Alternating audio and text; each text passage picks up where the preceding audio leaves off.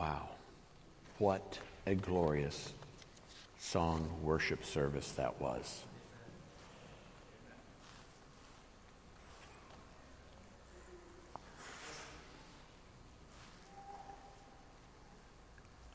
I've, um, I've told people at 63 years old that when I'm 70, so seven years from now, I'm going to begin thinking about what I'm going to do in the second half of life. And so that's my plan, you know, the best laid plans of mice and men. So I plan on uh, being here for seven years and then start determining how much time after that. So if you're anxiously awaiting that, then hold your breath for seven years and I'll let you know.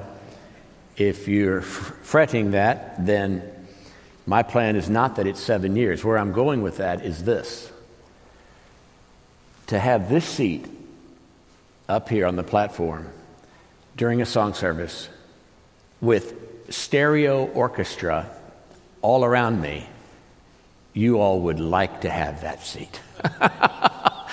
so I'm going to need um, Brother Saylor to have a pastor emeritus chair right up here uh, for the next um, 40 years or so.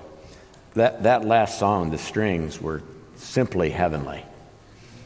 Praise the Lord. As well, everybody was, but I had those right in my ear. I just am taken aback by it. We continue in our verse by verse study. Finally, in the book of Hebrews, it's been forever. The last time I was going to preach in the book of Hebrews, Brother Simons gave a, a, an appeal for working uh, in extended care and, and all with children, and I switched horses right in midstream and uh, went to a message in Nehemiah, and I've not been back since. So we're in Hebrews chapter 9, the book of Hebrews, chapter 9. If you'd make your way there, and as you know, the book of Hebrews presents the supremacy of Christ. Jesus is superior to anyone, to anything, and the first few chapters, in fact, it continues to describe that, that he's the King of Kings, Lord of Lords, he, he is our eternal high priest. And today we're studying Hebrews chapter 9, verses 1 through 14, a message that I've titled Out with the Old and In with the New. And these 14 verses give us a, a very good, uh, vivid detail of what that uh, has, uh, has to do with. Um, and it's very much along the, the same line of thinking as the rest of the book, namely the superiority of the Lord Jesus Christ.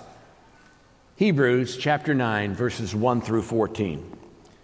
Then, verily, or of a truth, the first covenant had also ordinances of divine service and an earthly sanctuary. For there was a tabernacle made, the first in which was the lampstand, that is the first part of the tabernacle, and the table and the showbread, which is called the sanctuary. And after the second veil, the tabernacle, which is called the holiest of all, that is the Holy of Holies, which had the golden censer and the ark of the covenant overlaid round about with gold, in which was the golden pot that had manna, and Aaron's rod that budded, and the tables of the covenant, and over it the cherubim of glory, shadowing the mercy seat, of which we cannot now speak particularly. That is, can't really give you any more detail than that. Those items have been missing for hundreds of years. We know about them because they, now I'm, I'm giving you the filler in between verses 5 and 6. We know about them through the writings of Moses and, uh, and, and the history of the sacrificial system, but those items were long gone, probably taken, at least the majority of them, in the Babylonian captivity in about 600 BC. So the writer of Hebrews says, can't give you any more firsthand detail than that because those items are not available to inspect. Verse 6 Now, when these things were thus prepared, the priests went always into the first tabernacle, tabernacle, accomplishing the service of God. But into the second went the high priest alone once every year, not without blood. which he offered for himself and for the errors of the people. The Holy Spirit, thus signifying that the way into the holiest of all was not yet made manifest while the first tabernacle was still standing, which was a figure for the time then present, in which were offered both gifts and sacrifices that could not make him that did the service perfect as pertaining to the conscience. In other words, it didn't do the work, not completely which stood only in foods and drinks and various washings and cardinal, carnal ordinances imposed on them until the time of Reformation. But Christ, being come a high priest of good things to come, by a greater and more perfect tabernacle, not made with hands, that is to say, not of this building, neither by blood of the blood of goats and calves, but by his own blood he entered in once into the holy place, having obtained eternal redemption for us. For if the blood of bulls and goats and the ashes of a heifer, sprinkling the unclean, sanctifieth to the purifying of the flesh, how much more shall the blood of Christ, who through the eternal Spirit offered himself without spot to God, purge your conscience from dead works to serve the living God? You'll remember that the physical and the heavenly tabernacles were first mentioned early in chapter 8 many weeks ago when we studied that. This passage then gives more detailed, a more detailed picture of that. A number of points, if you're taking notes, two primary ones. First of all, we see in verses 1 through 10 the qualities of the old, the qualities of the old tabernacle, the old sacrificial system, the old uh, way of approaching God. And even though the book of Hebrews presents Christ as superior, and it does to angels, to Moses, to Joshua, to Aaron, to the Old Testament priesthood, and to the tabernacle itself, it does not mean that these other people or entities were of little or no value. On the contrary, in fact, uh, they were ordained of God and used of God for a particular purpose all of those years, all of those centuries. In fact, Romans 7 and verse 12 makes it clear when it says, Wherefore the law is holy, and the commandment is uh, good, um, uh, holy, and just and good. So it's clear that God established it and he established it for a reason. I like what uh, commentator Donald Guthrie says about this. He says, in case any of the readers um, should think that the writer was underestimating the old, he now outlines some of the glories of the old tabernacle. He is impressed by the orderliness of the arrangements within the Levitical cultus or the Levitical system, the, the Levitical religion, if you will, and aims to present this in order to demonstrate the greater glory of the new. In other words, all of this other thing, all these other things that were going on, these personalities, uh, these entities, the tabernacle itself, the sacrificial system itself, were, were glorious. They were holy, they were just, they were good. But let me show you Christ in contrast to them, juxtaposed up against it, and you will see that he is far grander, far greater, more glorious than they could ever be. And that's the theme of the book of Hebrews, and it zeroes in on the, uh, fo- the focuses of the tabernacle in this particular chapter. So Hebrews presents Christ is better. Three points on the qualities of the old, the old tabernacle, the old sacrificial system. First of all, we see in verses 1 through 5 the old place of meeting. That is where they actually met. And I like how commentator, Bible commentator Robert uh, Gromacki summarized these beginning verses, these first five verses. He says, The first covenant was inseparably joined to the Levitical sacrificial system, that is, the ordinances of divine service, and this text talks about that, which had to function in the appointed place namely the worldly or the earthly sanctuary. There was actually a place, a location uh, in the wilderness. They carried the tabernacle around, and then ultimately it was in the temple when it was constructed in Jerusalem. But there was an old place of meeting where God's presence dwelt throughout the Old Testament times. Um, and it consisted really of three different structures. Very quickly, where what was that old place of meeting? Well, First of all, uh, it began with the tabernacle in the wilderness. Exodus chapter 25, verses 1 through 9, tells us that the original meeting place where uh, God's glory filled the tabernacle while they were in the wilderness, and they followed it. Um, and uh, it was the tent of meeting, the place of meeting where God met with his people. Stephen Olford, uh, the, the late great that I knew and was an acquaintance with, described the tabernacle as God's appearance um, he said, God's appearance to man in grace. God didn't have to do that, but he wanted his presence to be manifest, and it was in the temple, and it was man's approach to God in faith. The tabernacle then was uh, filled with shadows and patterns and figures, but not the actual substance. There was the glory of God, but it was not. It wasn't a tangible. It was tangible in the sense that you could see it, uh, the the pillar of fire and the and the cloud and all. But it wasn't that you could relate to that in a personal way. So the tabernacle in the wilderness was the first place, the old place of meeting, and then we see Solomon's pre exile or exilic temple. That is, before they went into exile. In 1 Chronicles chapter 8, you'll remember that David uh, was the king following Saul, and that God had given him specifics on uh, how to build the uh, temple, the permanent dwelling place. But because of David's sin uh, in numbering the people, he was not allowed to do that. But his son Solomon, in fact, was the one who constructed that. And he wanted to, to build a permanent temple. 2 Samuel 7, God disallowed him, but it fell to his son. And so the temple was constructed then under Solomon. And then, of course, they went into captivity, and we see then in Ezra, the book of Ezra, Zerubbabel's post exilic temple. That is, after they came back from exile, the temple had been wrecked, it had been ruined, uh, the sacrificial system was stopped. And so, in, in and through the ministry of Zerubbabel, Nehemiah, and Esther, they restored the temple back to its usefulness. Now, the the, the, the concept of, of the tabernacle or the temple in Scripture in the Old Testament had five different primary names. It was called the sanctuary in Exodus 25. That is the abode of the holy. And, and that's what sanctus means. Folks, this is not a sanctuary. You are a sanctuary if you're a believer. I'm a sanctuary because the Holy One dwells within us by His Spirit. Amen? This is an auditorium. This is a gathering place of those who are sanctified or who have been set apart for his service. So the sanctuary, it's also called the tabernacle or the dwelling place or presence of God. It's called the tent indicating uh, and being indicative of its, uh, uh, it being a temporary location here and there, and it was movable.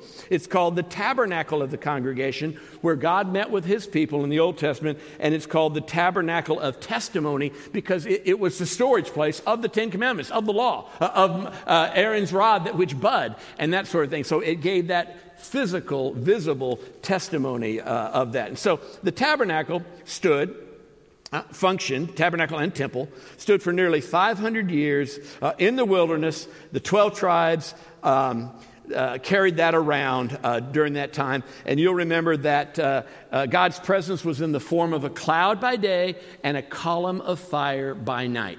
And then it goes on to describe the various furnishings here of this tabernacle. Uh, we won't look at it here because, because, it's not a complete list, but you'll remember um, in a number of Lord's Supper messages between 2005 and 2007. Uh, you can go back and, and look at it online or, or, check out the, the CD recordings. I believe we have them for those.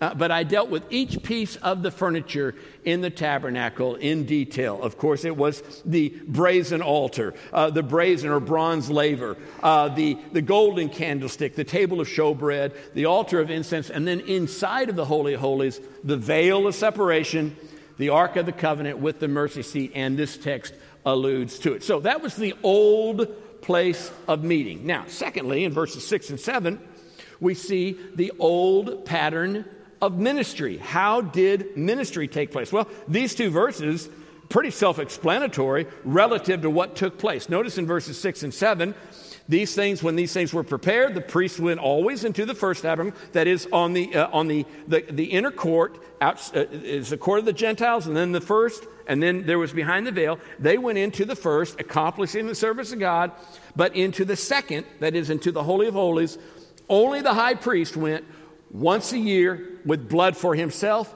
and for the people.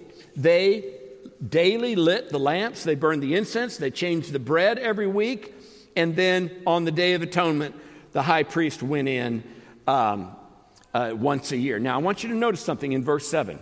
Notice in verse 7, um, it says, But into the second went the high priest alone once every year, not without blood. In other words, he had blood, he had the blood of the sacrificial animal with him, uh, which he offered for himself and for, what's the word that you have in your translation? The what? Errors. Do you have errors? What other word do you have? Unintentional sins. That's exact. That's a good. What is that translation, Brother Westcott?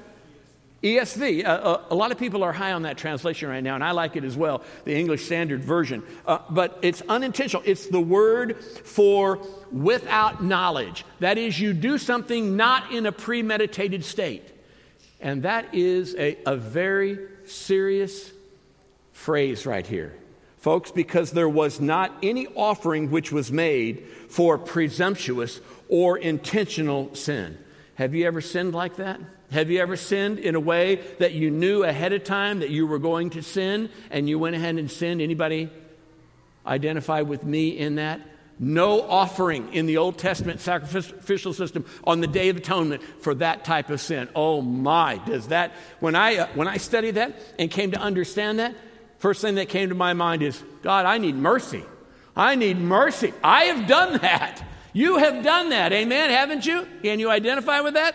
And yet, in the Old Testament economy, there wasn't any offering for that, which of course drove the people. It was intended to drive the people to mercy, the mercy of God alone. Only, Lord, only you can, can take care of this because you don't offer any other way. I must turn to you. Man cannot accomplish this, this uh, debt. And so that pattern of ministry was established. And then we see the prophetic meaning of that of the old. In verses 8 through 10 the prophetic meaning um, is that it was picturing the work of the lord jesus. You see that in verses 8 9 and 10 the holy spirit signified her. He gave us a signal that the way into the holiest was not made manifest while the first was still standing. It was just a figure, it was a type, it was a picture. It reminded them year by year by year that one man, one time a year, could go into the holiest, right into the presence of God for the people, but the, but the people themselves individually. No matter how committed they were, there was a barrier there until God Himself took down that barrier, fulfilled that debt, paid the penalty uh, that man owed.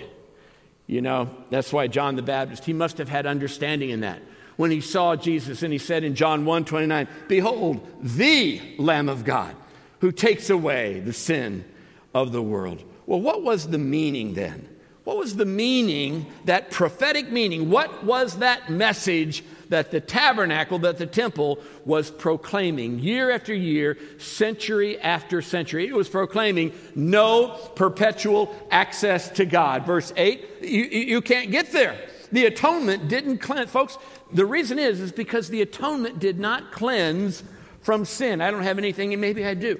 It didn't, it did not cleanse from sin, it covered sin so God could not see it or chose not to see it or looked, uh, uh, he passed over it when the when the Passover was made, when the, when the atonement was made, when the offering was made, by faith, of course, but that is not what happened with Christ. He eradicated that. He took that, he took it upon himself so that when God now looks at you as the judge, he sees you clothed in the righteousness of Christ alone. Amen? That is amazing grace which he has shown toward those who believe. Wow, what a message we have to tell to the nations, which will turn their hearts to the right and to the right way, to the right path in following the living Lord. So, no perpetu- perpetual access. They had to face that year in, year out. And also, no perfect acceptance before God and from God. The conscience, notice in verses 9 and 10, as pertaining to the conscience there at the end, it, it didn't make him perfect. It did not make him complete until the time of reformation or the time when God would straighten it all out permanently and, and completely. And really, it begs the question that if none of the sacrificial system was adequate, that is, it didn't do it, then why did God install it? To drive every sinner to Him for mercy and mercy alone. In other words, even the very best, if I keep this law and, and I keep what Moses wrote in the book of Exodus about the tabernacle and in the book of Leviticus about all of the offerings, if I were to keep it perfectly squeaky clean, my heart still condemns me. My conscience still accuses me that I have sinned and maybe even sin volitionally and intentionally. So, what hope do I have? The only hope that I have is God be merciful to me, the chief sinner. And he answers that prayer. Amen? He answered that for you when you turn to him in faith. So, no acceptance, no complete acceptance from God, except for when he came as man and paid that price. And then we see in verses 11 through 14 the qualities of the new. We saw the qualities of the old, the various ways it functioned, and now the qualities of the new. I love what it says in verse 11, notice in verse 11, it, it lays all this out. It's almost as if verse 11a, the first part, is the pivot for all of the book of Hebrews, because all of these chapters leading up to chapter 9 and verse 11 uh, talks about uh, that you had, you had angels, Christ is better. You had Moses, he was inadequate. You had Joshua, inadequate. You had Aaron, you had the Old Testament priesthood, you had the tabernacle. All of it can't, none of it can do the job. But Christ, now let me show you, let me put on display for you and for all the world to see that there is one and only one who got the job done. Amen. But Christ being come, he transitioned to the only one who was utterly sufficient. And you know, the book of Ephesians, chapter 2, verses 1 through 7, uh, describes, summarizes this dynamic. Look at this dynamic.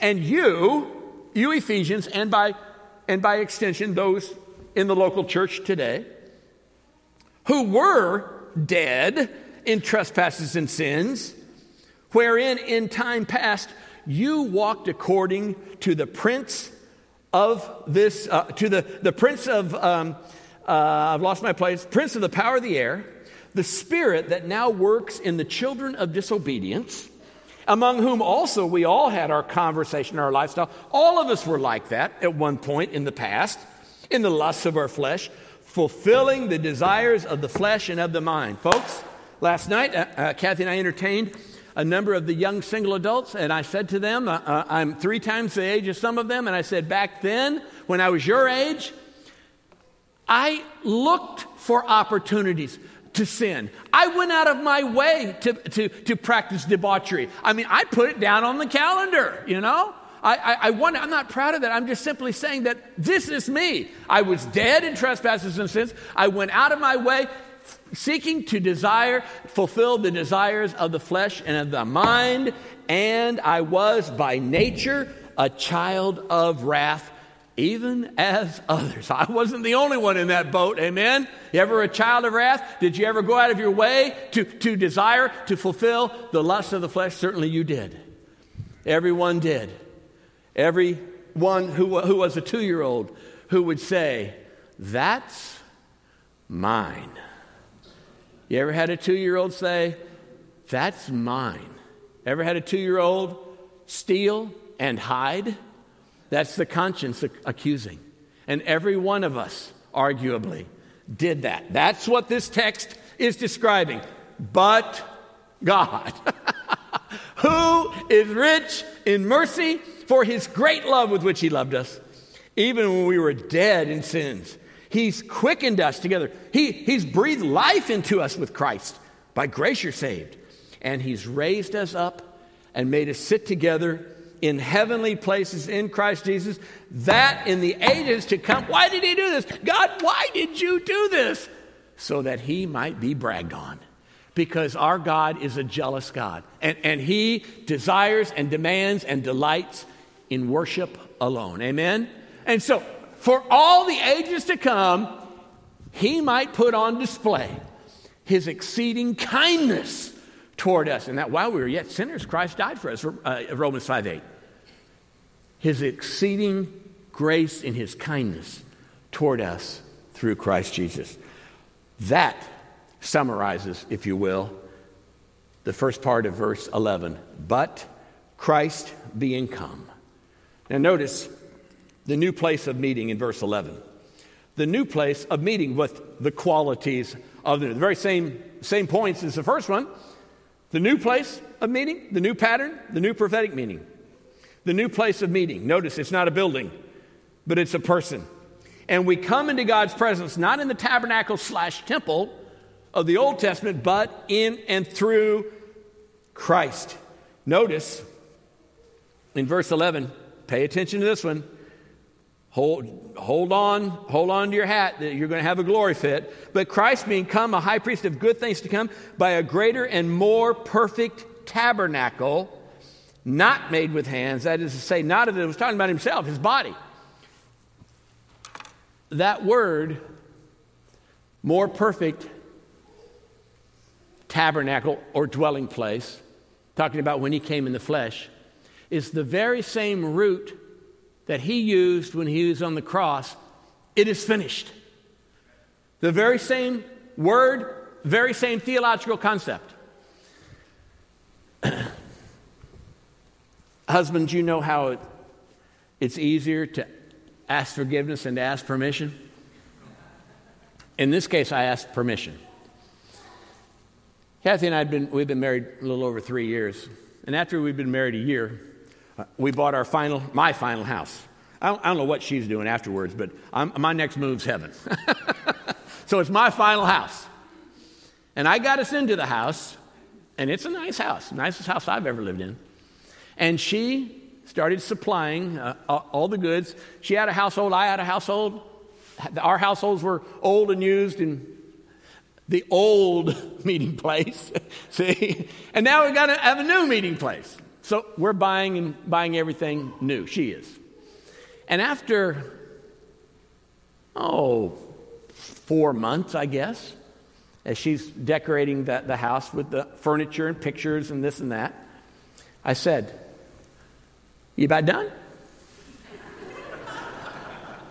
and she looked at me quizzically. I said, Are you, you just about, You're just about finished? You're just about complete with the decorating? And I was just asking a normal question. Um, I'm a number three on the Enneagram. Get her done. Okay, are we done? And she looked at me and said, Well, no, Vic, we're never done. I didn't know what that meant. I said, Well, some at one point, some point in, in time, the house will be overflowing with pictures. Well, we'll just change them out. we're never done. I don't know what this still means to this day. and I'm very uncomfortable with it. I'm thankful that our text says, but Christ says it's done, complete. End of discussion, but not end of story, because we have a story to tell. Uh, the new place of meeting relative to spiritual, no matter what my physical conditions are, with Kathy still decorating, relative to spiritually, it is complete. It is done. And it cannot be improved upon or changed out or exchanged with anything. Thank the Lord. And then we see in verse 12 the new pattern of ministry.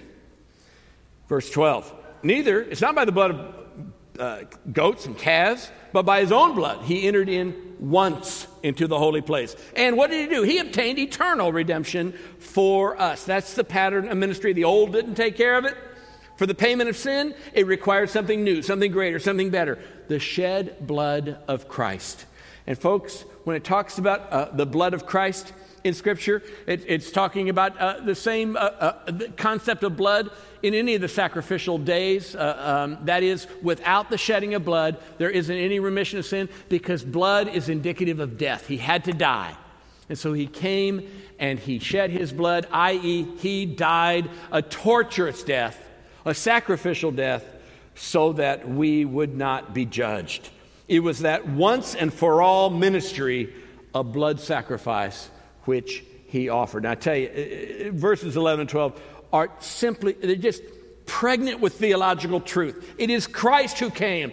He is the high priest. He went into the Holy of Holies, He Himself, and He offered His own blood, which is greater and better and perfect and makes all who are in Him complete before the throne of God. Praise the Lord. And He did it uh, one time, and that redemption is eternal. I don't know what you do uh, if you hold to losing your salvation with all the everlastings and eternals and forever that you see in Scripture and complete, uh, uh, and, and uh, He's the fullness of the Godhead bodily. Uh, Colossians um, 2, um, 2, 2 9, and we are complete in Him. It's done, it's over. The decorating is finished because there's nothing else that can be added to what He has done. And then we see in verses 13 and 14 the new prophetic ministry. Verses 13 and 14, for, and this is the, this is the message. Here is the, the word. If all of that could take care of it, how much more then is what the God man offered going to be sufficient? Well, of course, the answer is it's rhetorical. The answer is it's, it's infinitely more sufficient. In the old, it was foretelling the work of Christ. In the new, it's forthtelling, proclaiming the message of the cross of Christ, life in Him. Well, what is the, the new prophetic meaning? Since God is spirit, and since blood is required for the payment of sin by an actual physical sacrifice, it's not fictitious blood. It's not, it's not uh, figurative blood. It's actual blood was required. But calves and, and goats couldn't do the ultimate job. Therefore, God Himself came, clothed in flesh, and He was offered. Now, I want to give you a point here. I don't know where I got this, maybe, maybe out of my own head, maybe I read it. But notice, because I actually prepared this weeks ago. Notice it says, How much more shall the blood of Christ, verse 14, who through the eternal Spirit offered himself? Bulls and goats and calves were ignorant, they were being led to the slaughter. He went knowingly. He went volitionally, intentionally to pay the sin debt of those who are dead in trespasses and sins, who rebel against God, who, who have sinned in every way imaginable, namely you and me. And he did so because he wanted to do that. He offered himself. Well, I'm thankful beyond description that I've experienced out with the old and in with the new and maybe, maybe, you can, maybe you can identify with this. I don't know that I had this, would have had the self discipline under the old economy of the sacrificial system in the tabernacle or temple to have year in, year out dealt with the minutiae of the sacrifice. I am, I am not religious. I've never been religious. I don't like religion at all. Of keeping, crossing T's and dotting I's, I love freedom. And he who the Son sets free, say it with me, is free indeed. I mean, you're free for real. I got saved. I didn't cry. A lot of you did. That's fine because you were so relieved. When I got saved, I laughed. I chuckled. I was, I was uh, giddish. I was just tickled by virtue of being set free that I didn't even know that I should expect that. I didn't even have any knowledge that he who the Son sets free is free indeed. All I understood uh, was sins forgiven, home in heaven. I didn't know that joy overflowing came with the package. That wasn't told me that I know of. But that's exactly what he brings to those who have been purged, who have been cleansed from the, the conscience of dead works and now You don't have to serve him. What? You get to serve him because you're motivated to. You have a new nature, one created in true uh, in, um, godliness and true holiness. I believe it says in, in Ephesians. In other words, his life is in you, folks. We have a message. We have a message to tell this world that they can be out with the old religion, uh, atheism, dead works, futility, not being able to have intimacy with the Lord. And the new can come in through faith in Christ. Wow, wow. He is high and lifted up in our hearts because of coming in by faith, saving us, making us his own. Share that message with a lost and dying world. Lord, I'm